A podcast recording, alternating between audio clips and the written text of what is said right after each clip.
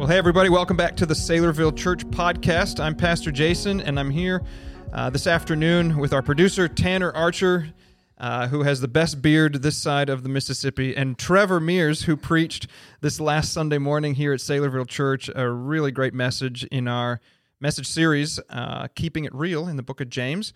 And uh, Trevor, I was thinking this week, you and I got to know each other four or five years ago at a Summer Connect event.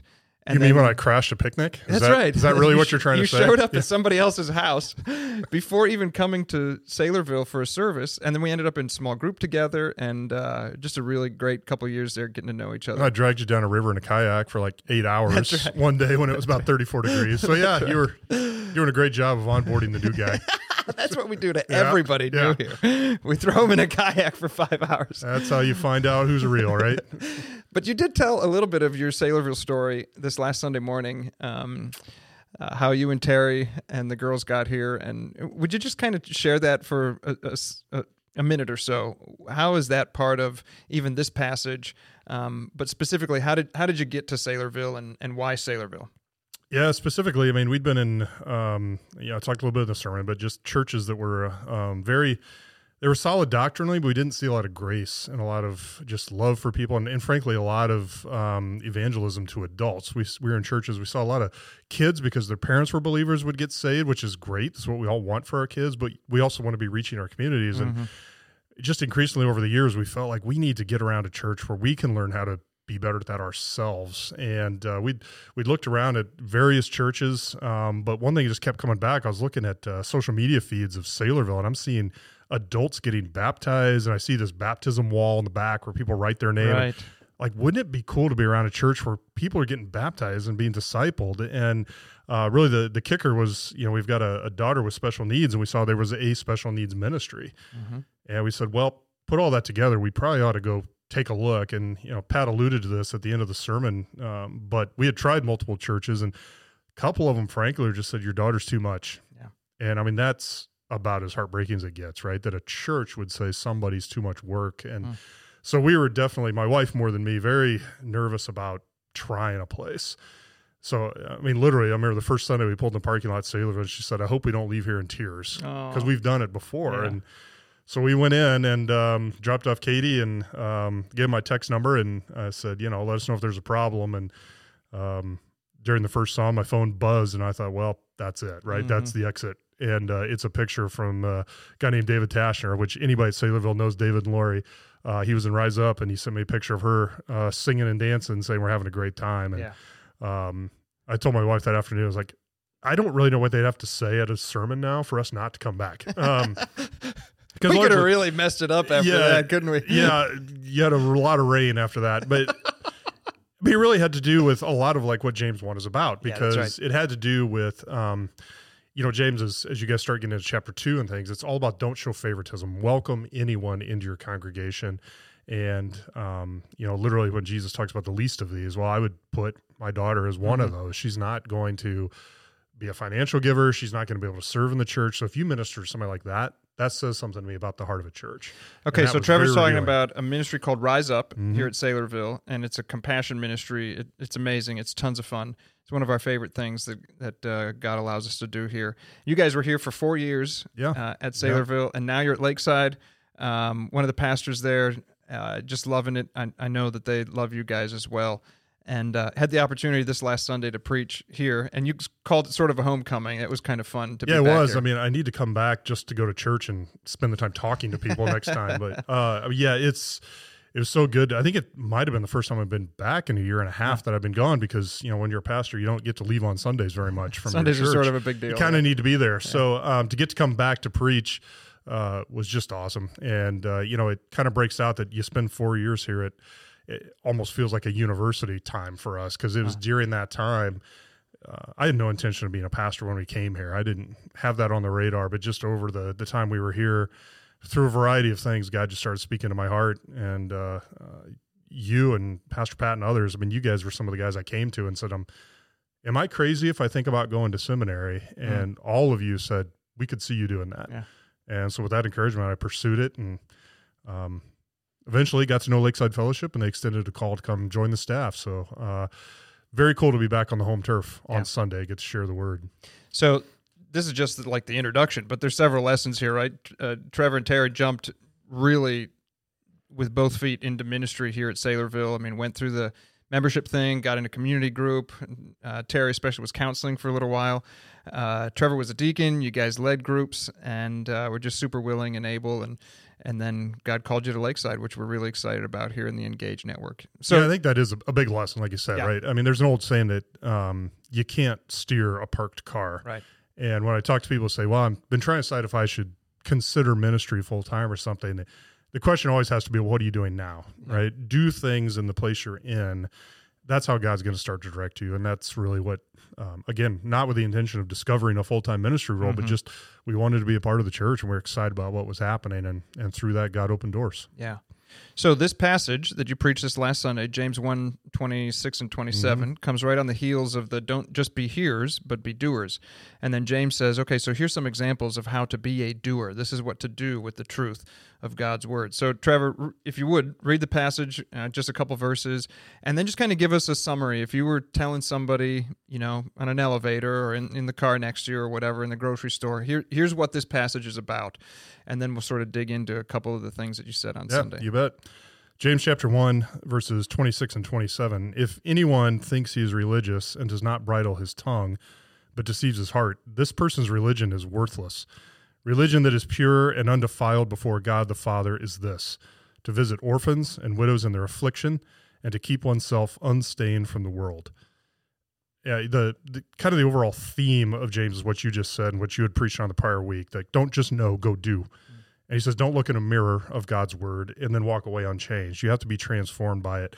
And I think a lot of his theme in here too is the theme of self deception that you think you're doing okay, but if we really evaluate whether your faith produces action, we see you're not as okay as you think. And that's uh, really what he's talking about here with um, what is religion that is pure and undefiled? Mhm. What is religion that's not worthless? And he gives three tests. He says, number one, you- uh, if you have pure religion, your tongue will be bridled, which he'll talk a lot more about in James 3. Yep. Uh, your tongue will be controlled. Uh, you will care for widows and orphans, and you will be unstained by the world. So, really, it's if you're worried that I'm one of those people who might have a defiled religion and impure religion, well, he's said, look at these three tests. They're going to tell you a lot about Yeah. whether it's it's right. And really, the I called the message "Inside Out Religion" because it's all about your actions betray what's in your heart. So Mhm. James, uh, and I said that at the end of the sermon, just understand this is not him calling you on your behavior as much as he's calling you what's on your heart, because your behavior will follow. So, talk to us about religion. It, it's a word that uh, we don't use a lot. Actually, we I think we may sort of shy away from it a little bit in our circles in the evangelical church. But James says, if, if you want to be religious, if you want to have pure and undefiled religion, here's three what you call tests. Uh, is that word religion? Is it okay to use? I mean, is it a good thing? Should we be religious? I think the world hears that word and they have a concept of what that looks like. Um, we hear that word, we may have a different concept. Yeah, a couple years ago, a guy came out with this, uh, you know, just spoken word, why I love Jesus and not religion or something like that. Somebody will call me on that because that's not the exact. Yeah, I think there's a book called Jesus is Greater Than Religion with the cool like greater yeah. sign and Yeah. greater than sign. Um, yeah, Russell Moore, uh, famous commentator right now, he just came out with a book called Losing My Religion. Yep. Um, after I think it's an REM song, right? Yeah, so yeah, yeah. that word, um, I guess I would say inherently, I don't think it's a problematic word on its own. I mean, James even is, and obviously we're le- reading a translation here, but the word translated is religion, and he's saying there is a pure religion, there is an Mhm. undefiled religion. Um, I think where it the the connotation that can, becomes a problem is it's outward ceremony. That's usually Right. what people are talking about, right? Right. When people say, "Well, I'm not very religious," I think they usually mean I don't go in for all this really organized structure, almost like superstructure of a religion. They're usually thinking of big ceremonies. And usually, I think what's wrapped up in what they're saying is, I don't like hypocrites who do a bunch of ritual but don't have a good heart. Yeah. To which I would say, Jesus is with you on that one. That's right? right. That's exactly Yep. what James is saying too. Is Yep. God doesn't want that. And in the sermon, I pointed to Amos chapter five, which is one of many passages in the Old Testament where God condemns Israel and says, "You're doing all the right religion, Mhm. you're doing the spiritual activities, but your hearts are stones. Your hearts are betraying." And one of the reasons he shows that in the Old Testament is they're not caring for the people around them, which is the same thing James says. So I think that's usually what the people are talking about when they say religion. They mean a lot of people putting on a show. And Yeah. James, he's going after the same people. Yeah, so there's a a concern, maybe even in our churches, uh, our church specifically, that might be listening to this, and a little bit beyond that, that we would do the same thing, that we would fall into this same pathway of just doing the externals, and that's not what James is asking us to do. So these three um, tests or proofs or or opportunities to to show that we are religiously pure and that we've got a heart that's chasing after the Lord and His people. Um, let's get into those a little bit, right? So the first one is uh, controlling your tongue. So he, he talks about speech later. He's talked about a little bit before this, but uh, help us understand that a little bit more, Trevor. Why why is this like a big deal to James? Why is this one of the signs that you're actually living for the Lord? Well, I think these three tests as a whole, uh, the reason he points to them, these are really hard to fake. Ah, I can fake outward religion pretty effectively if I've been around it a long time. yeah. You know, I can show up at the right things. I can, you know, when I'm around the right people, talk the right way. Wow. Um, really hard to fake controlling your tongue. Really hard to fake actually caring for people on the margins. hmm Uh, hard to fake being unstained by the world. And so he starts with the tongue that, um, you know, Jesus says in Luke that out of the abundance abundance of the heart, the mouth speaks. It's going to pour out of you. Yeah. And man, we all know that, don't we? That we think we're pretty good at hiding our thoughts, but your mouth is going to give you away, and that's what James is getting to. You you're not going to be able to hide this very long from people around you. That if if your religion is a put on, your mouth will betray you pretty soon. Okay, so talk to the husband, the wife, maybe. Um, they're they're they're struggling with this. What what would you say? Scripture says, here's some things that you should do to help bridle that tongue, to help control that tongue. Give, just give us some action steps here, um, based on what pure religion really looks like in our homes. Yeah, you know, I was just talking to a guy this morning um, who let me know that he's really snapped at his wife today and Mm. felt bad. And I said, "Well, why?" Yeah, it's a great And- question. And he said, "My pride." Ah. She insulted my pride. I'm like, okay, so now we're getting somewhere, right? That it's what's in your heart. I mean, we have to look at that. And it's like, why do I have such a prideful heart that makes me snap at people? Because the minute they compromise what I see as how they should be treating me, um, I pop back. And I mean, pride, it's been said pride's the mother of all sins. Mhm. That's usually at the root that people aren't treating me as well as I expect, or they're not giving me the respect I deserve. Um, that can all lead to language so that comes out in that way. So I think um, just trying to get to what is it in my heart that's making re- me react this way, and starting um, your day with being in the Word and prayer, and and knowing what your temptations are going to be with your tongue. Right, that if I'm anticipating it, then I find Scripture specifically at that heart problem. right. Um, and one I've been working with some people on recently is Galatians two twenty that I'm crucified with Christ. Nevertheless, I live, yet not I, Yep. but Christ liveth in me. So therefore, during today, Yep. I shouldn't be able to get easily insulted because I'm already crucified. I'm already gone. Christ exists here, not me. So no matter what they say, it's Christ is what matters, not my pride. So just trying to get your heart in the right place, and your your tongue is going to reveal that. That's so that's really good counsel to us. So identify something that you struggle with and then connect that to a truth from scripture or or a response from scripture and say here's something that I need to work on and here's something that I can uh, memorize or that I can put into practice that will help combat that struggle that I have. And for so many of us speech the way we use our tongue is absolutely one of the one of the things that we struggle with. You know, it's Proverbs is full of that, right? And even James Yep. said earlier in relationship to our uh, engagement with the truth and with the word, and then even just socially, yeah, be slow to speak. It's like a problem for us. yeah and you know you take it beyond just your verbal That's right. interactions your written ones That's and, right. um, i mean how many of us have christian friends that we suddenly realize we don't care for that much anymore now we look at their social feed Yeah. right it happens all the time and people are revealing themselves there and that's again coming out of the heart they're speaking there What if we took our social media feeds and removed everything that we have said that is not Ephesians four wholesome? Let no unwholesome word come out, and we just took everything. Would how much would there be left on our Facebook or our Twitter or whatever? yeah what would you do with twitter or x I, there wouldn't be much left would there talk radio That's I why mean, people subscribe to those things because they want to see all the dumpster fires that people light.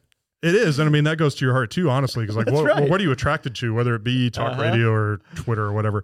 Um, if you like the outrage machine, that is Uh-huh. those things. Well, why is that? What's what's in your heart that makes you want the outrage, Yep. right? You want somebody that gets that I'm being mistreated and they're on my team, and Yep. all of that is still pride and selfishness. That's so good. Okay, so guard your tongue, control your tongue. That's test number one. Number two is love the people that are on the margins. And James calls them widows and orphans. I, I really appreciate how you said he's not just saying only love widows and orphans, right? There's a lot of other people that we might call marginalized, was a word that you used. Give us some other examples because sometimes we get stuck into this category or this rut of only thinking of people in certain um, uh, you know the widows and orphans who else other than widows and orphans could be marginalized You, you really just think about anybody who doesn't have somebody looking out for them, Ah. somebody supporting them, and not. It's easy to think just finances here, and that's a big one. But there's more than that. There, loneliness is an epidemic in Yeah. our culture right now, Yep. and I even think about you know one of the loneliest demographics is middle-aged men. Huh. And many times these are guys who have every capability to have a job and money's not their issue. They just have no friendships and they Yeah. don't feel like they have anybody they can talk to. That could be the person in your life that needs you to come alongside them and be an encouragement. Um, you think about anybody, uh, again, we have daughter with special needs, like those folks absolutely are folks on the margins and their families. Think about that too. That think about the person who's caring for somebody like that, that it's exhausting and it's very taxing on them. So maybe that's somebody that you could come alongside. Yeah. I think of uh, immigrants. You know, think about first generation people here in America, how many things they're overcoming, and there's a lot of them here in Des Moines um, that are finding their way in America. Those are all folks that we could come alongside and, and help. okay so these are people that don't have others looking out for them um, you know god loves us with what you you referred to as agape love uh, there in the new testament it's it's that greek word for the love that god gives us the love that god loves us with um, I think it was about a year ago, the U.S. Surgeon General came out with this big report, and based on a whole bunch of research from the U.S. about this loneliness pandemic or epidemic, really. And some of it came from the COVID pandemic and some of our work at home and lack of face to face relationships. How how can how can we love people that are lonely with that agape kind of love, if that's even possible, Trev? You know, really what agape love is defined by is I don't count what I'm going to get back. That's right. yeah. And for me personally, that man, that was a real breakthrough Yeah. um, years ago when I started thinking because I was I realized I was being really transactional in my relationships. Huh. That I would I would interact with somebody if they made me feel good in return, or if there was some advantage I gained by networking with them, or something like that. And it just God convicted me and said, "What are you doing? All right, you need to go to that person, regardless of whether they even smile back at you." Uh, just let I think being seen, and that's what I talked about the the word visit that James uses here to visit widows and orphans. It means to look in on them in order to care for them, and that starts with seeing them. Notice that they're even there, and I think so much of loneliness is you just wonder: Does anyone even know I'm here?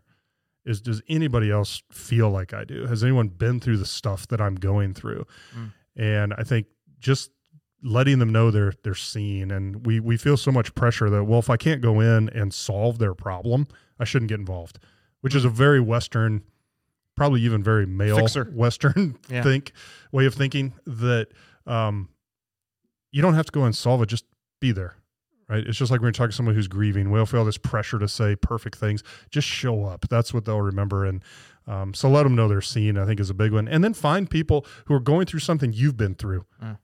you know paul talks about that in 2 corinthians 1 that comfort others with the comfort you've received.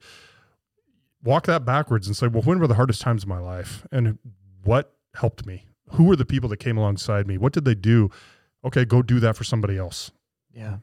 But surely, Trevor, Sunday morning at church, when you've got a couple dozen, a couple hundred, maybe even a couple thousand people around you, you can't be lonely on Sunday morning, can you? no nobody's lonely in a crowd right yeah we sometimes excuse maybe our lack of um, loving others the way we should.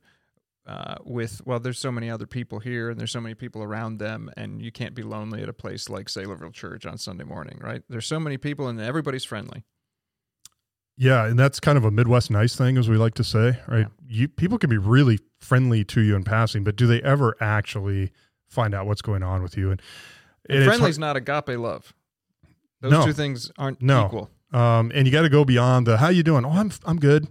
Yep. Well, that's just what we say. So you got to, and you can't do it for everybody, but find a few folks that you can go deeper with and see how they're really doing. I another thing I learned a few years ago is I started at the end of a week. I'd sit down and just scroll through my text and see, well, how many people did I just check in on this week? Huh. And I started using that as a measurement to say, well, not very many. Well, okay, who haven't you reached out to for a while? And another thing I learned is having prayer lists is really good for that because when you start praying for somebody, it's going to trigger a thought, man, I have not talked to that guy in weeks. Hmm. I'm going to shoot him a note. Or I'm going to give him a call and just ask how you're doing. And that, just think about how good you feel when somebody sends you a note and just ask, how's it going? Especially if it's tied to something you've told them in the past. Like, hey, you mentioned to me your new boss was kind of Yeah, a great. handful. How's that going? Yeah. Man, that makes me feel so seen that somebody remembers that conversation. so if we can, J- James's point here is pay attention to the people that don't get much attention from anybody, right? And love them with the same kind of love that God loves you. That's agape love. Um, but we probably have a way too narrow picture of what people on the margins really look like. There's probably people all around us every single day, maybe even in our office, maybe in our family, certainly in our neighborhood, definitely in our town, our cities, that would be considered people that don't have people looking after them very often. And so maybe a challenge for us is who who do you need to one another this week with that agape kind of love? Maybe look at people a little bit differently, um, and love them with the way that God has loved you. Might not necessarily be a widow, but it could be. Might not necessarily be an orphan, but it could be. Um, but there are people out there that absolutely need God's love, just like He's loved us.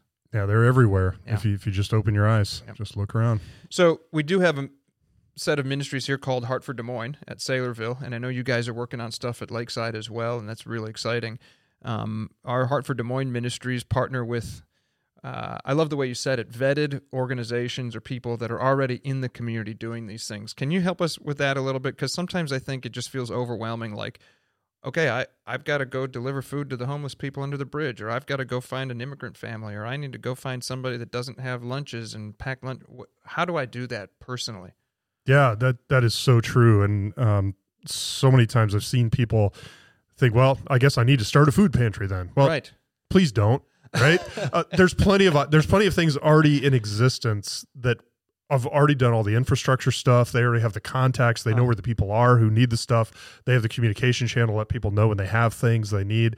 Um, so find a charity that aligns with whatever group you feel called to Like one of the get Heart for Des involved Moines in. Heart for Des. Moines would be a great one because I know in there you've got um, Schools, you've Yeah. got Joppa if homeless are on your heart, you've got um, Foster Family Ministries.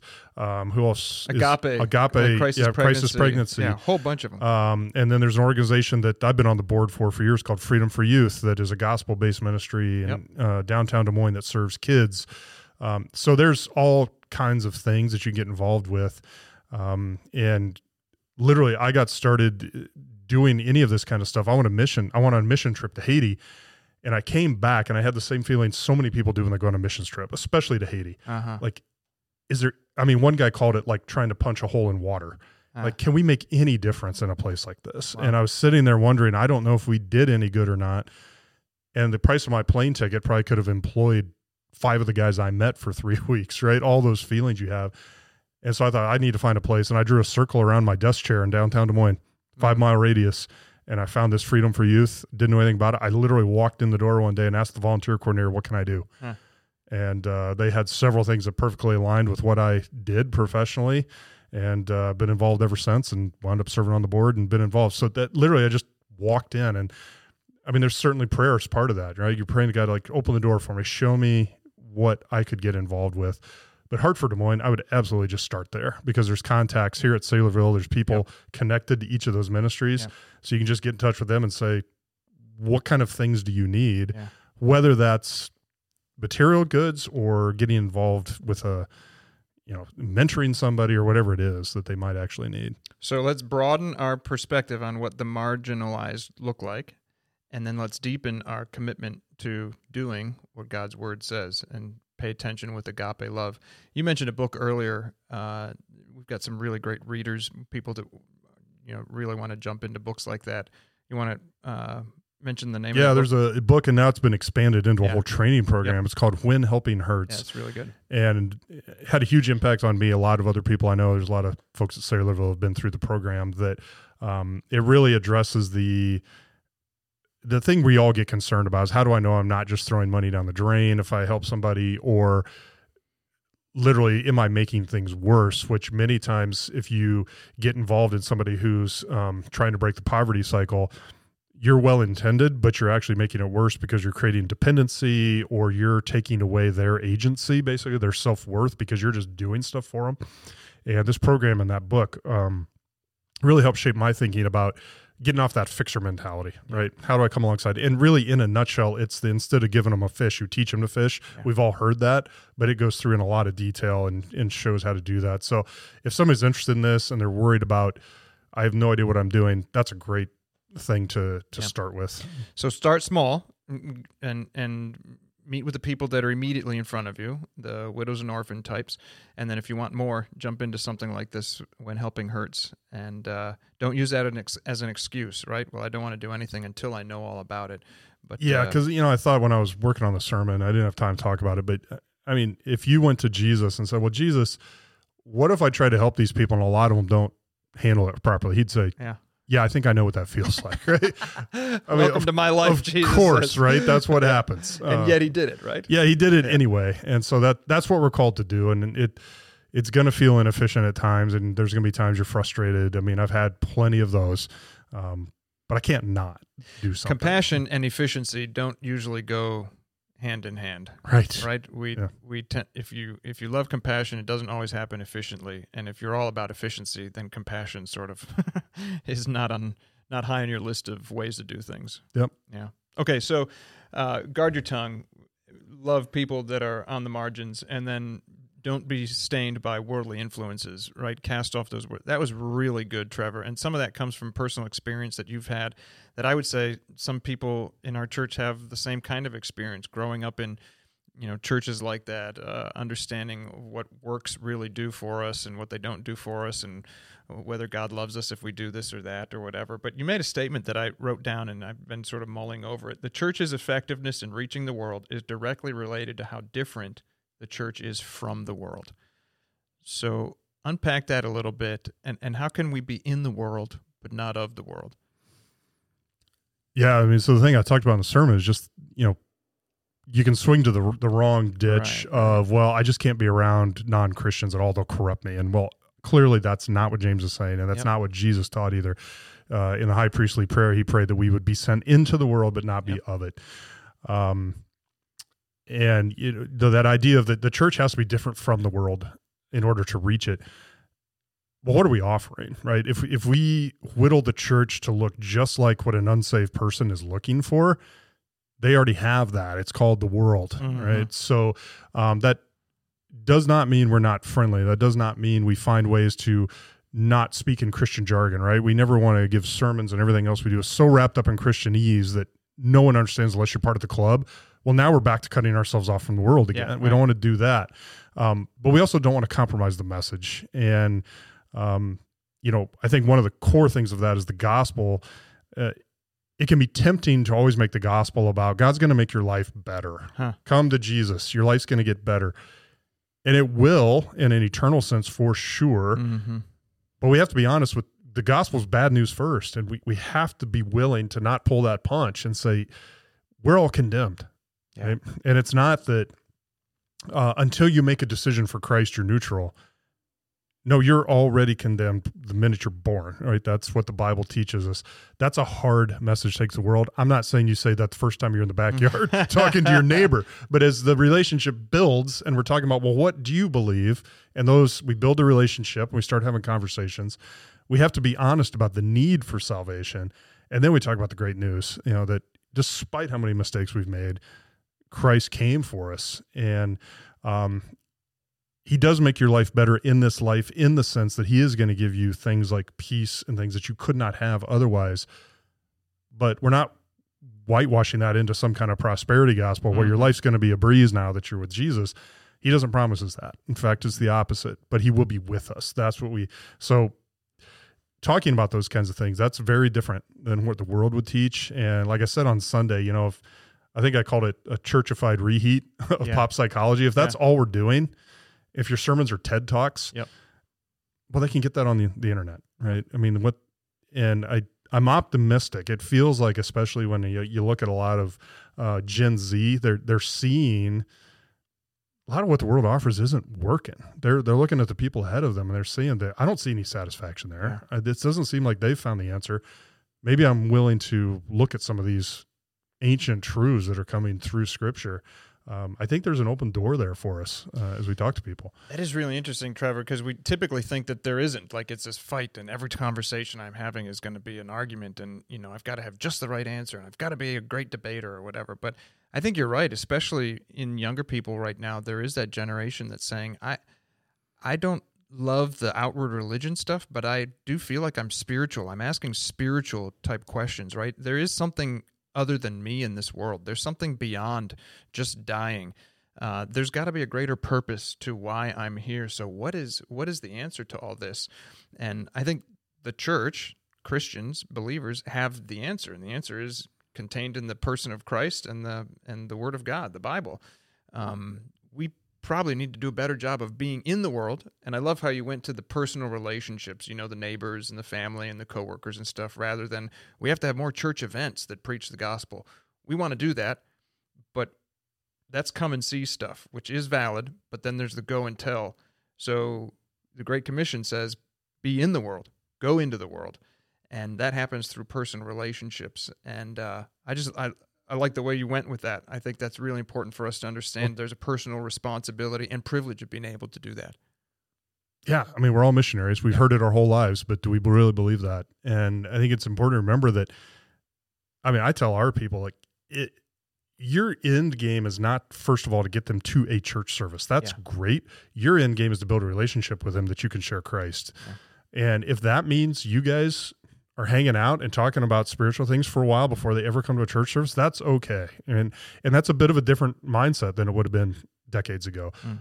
But less people have a history of going to church now. So it used to be just, well, you haven't been to a church for a while, why don't you come to ours?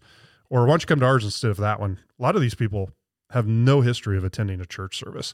And they're kind of daunted because like, you know, all those churchy people, I don't know how to act when I go there. What if all the things we all worry about about being judged? So I think a lot of times is going to build with a relationship of establishing trust. Um, then I can get them to, or maybe we have them come to something like a, a steak and corn feed or something that's much easier, less daunting to go to something like that than uh, to a church service. And then um, they're probably going to start watching a few sermons of the church online before they come. I, I meet almost zero people now who walk in our door who have not watched two or three right. services. Right. Because they're just trying to figure out what yep. it's all about. Yep. Okay, quickly. Uh, unstained by the world. How is that possible? I, uh, so we've got maybe teenagers, young adults that are listening to this. How do we tell them live a life that is unstained by the world? How can we be in the world, have jobs in the world, go to school in the world, have phones, watch TV, and be unstained by the world? Is that even possible, or is it just church speak for try to be perfect? Well, yeah, I don't think it's perfect. It's not perfection. Uh, Jesus prayed for us to be not of the world. So that implies to me that he's saying it's possible, yep. right? I'm asking God to give this to the people who follow me. Um, we have to be very intentional about it. it. It doesn't just happen. We don't just fall out of bed and be unstained by the world. We mm-hmm. have to be saying, well, what are you putting into your mind? You mm-hmm. got to be filling your mind with truth. Um, and this goes back to so many of us who grew up in churches uh, that taught us to to study the Bible, Bible reading was always just portrayed as this thing you had to do, mm-hmm. scan your eyes across the page because that's what Christians do. Well, that's kind of that outward religion thing. Yeah. And over the years, I've realized, no, this actually changes my day, right? If I'm filling my head with truth every day, it really does change the way I see things and it helps me gain wisdom and perception that I can see a worldly message that's seeping into my mind that I don't even know. Mm. Uh, and you get in a discipleship relationship. You know, we we we always need to be doing more of that, discipling people to grow in their understanding of how Scripture applies to your daily life. Like talk about that. That um, what kind of things come up at work that you need to be ready to have a conversation with. Not that you're going to be the the preachy guy in the office or at school. I'm not saying that. I am just saying you have a, an understanding of what you believe that you can talk about it and that you can recognize what I'm hearing right there does not match the biblical worldview. And in our culture, that's mostly going to be a message about the answer lies within you. Mm-hmm. And that's just that's the core thing we got to understand. The answer is not within me. It's not my own.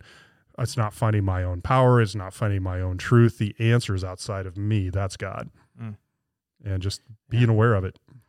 my mind goes to Romans 12. It's that it's that constant renewal, that constant transformation that when I fill my mind and heart and life with the word of God, that allows me to live as unstained as possible because it changes the way I live, it changes my heart, it changes my perspective. So it's that it's that moment by moment unstaining by being renewed, um, asking forgiveness, repenting, confessing, being in those one-on-one accountability type relationships to one another's yeah, that's that's really good. Some of it's just old school. Don't put certain influences in your brain. Yeah. Right. Just avoid certain things that Yeah. um, are not filling you with the right ideas. And there's endless resources to fill your head with the wrong ideas. So we just got to be really aware of what we're consuming. Yeah. That's a really good question. How how is what I'm reading, what I'm watching, what I'm listening to helping me be more like Jesus or less like Jesus? It's just really simple, but most of the time there's pretty clear answers to that. Yeah, Yeah, and we got to be very mindful what's feeding my specific sin problem, Huh. right? Um, and I think most of us, our brain goes straight to like lust and things. But think about envy. That's a huge one, and a lot of your social media feed is going to be driving envy in your heart, which is all pulling you away. That's starting to stain you by the world. That's starting to make you want stuff that, or a way of life that isn't necessarily worth pursuing. So we got to. It's we got to stay on top of it because it sneaks back in on us as soon as we think we're we're free of it. So, Trevor, to kind of wrap this up, one of my major takeaways, you know, what am I? I've tried trying to ask myself, what am I going to do because of what I've heard? You know, Lucas Bear a couple weeks ago said, make an "I will" statement, right? So it's a it's a very um, personal commitment, and you tell somebody about it, right? What am I going to do because of what I just heard? One of the things that we talked about today that I think God is just trying to help me be different in is just seeing people through different eyes just having that perspective that he has and uh, seeing people with with the real needs that they have not just financial needs not just tangible physical needs but um, people need to experience the love of god through the life of people. And uh, that's something that i want to really work better at doing what what's what came out of this for you just give me one i know preaching and studying and all that, you know, has to be personal for you. What, Yeah. What's one I will or what you're going to do because of what you learned? I think really nailing down why is what comes out of my mouth coming out of my Ah, mouth? yeah. Like, where did that come from? We've all had that feeling. Like, well, you need to sit down and figure out where that came from because it'll happen again if you don't figure out where that That's right. came from. Where is that a, a root of bitterness or do I have an unresolved issue with this person that I need to confess and talk to them about? Whatever it is, uh, just really um, work your way backwards. And, and like I said Sunday, don't fool yourself. It's going to come out of your mouth and that reveals your heart. So you, you got to address your heart. Yeah. Really good. So unstained, pure religion, the the kind of life that God is pleased with. Guard your tongue, control your tongue, love people that are maybe on the outside a little bit, and then live a life that's um, you're you're being careful about what you put into the gates of your of your eyes and your ears, and ultimately into your heart. So I would just encourage people that are listening to this to ask that same question: What are you going to do with what you heard, either on the podcast, in the message, or what you are reading in Scripture, specifically here in this series, Keeping It Real? Trevor, wrap us up, and then uh, we'll sign off. Well, man, I uh, I'm so excited you guys are doing the Book of James. So I just encourage everybody to keep going. It's always been one of my favorite books, and uh, if you want I will statements, it is full of those. right. It is ultra practical. So just I'm excited Saylorville's going through this. Yeah. Trevor, thank you so much. We are very, very grateful to you and Terry, not just for this last Sunday, but of course the life that you're living. You're a fantastic example. We love you guys, Katie as well, and uh, it's fun to have you back this last Sunday. So thank you, and uh, thanks to our Saylorville family and beyond for being a part of this podcast, even here this afternoon.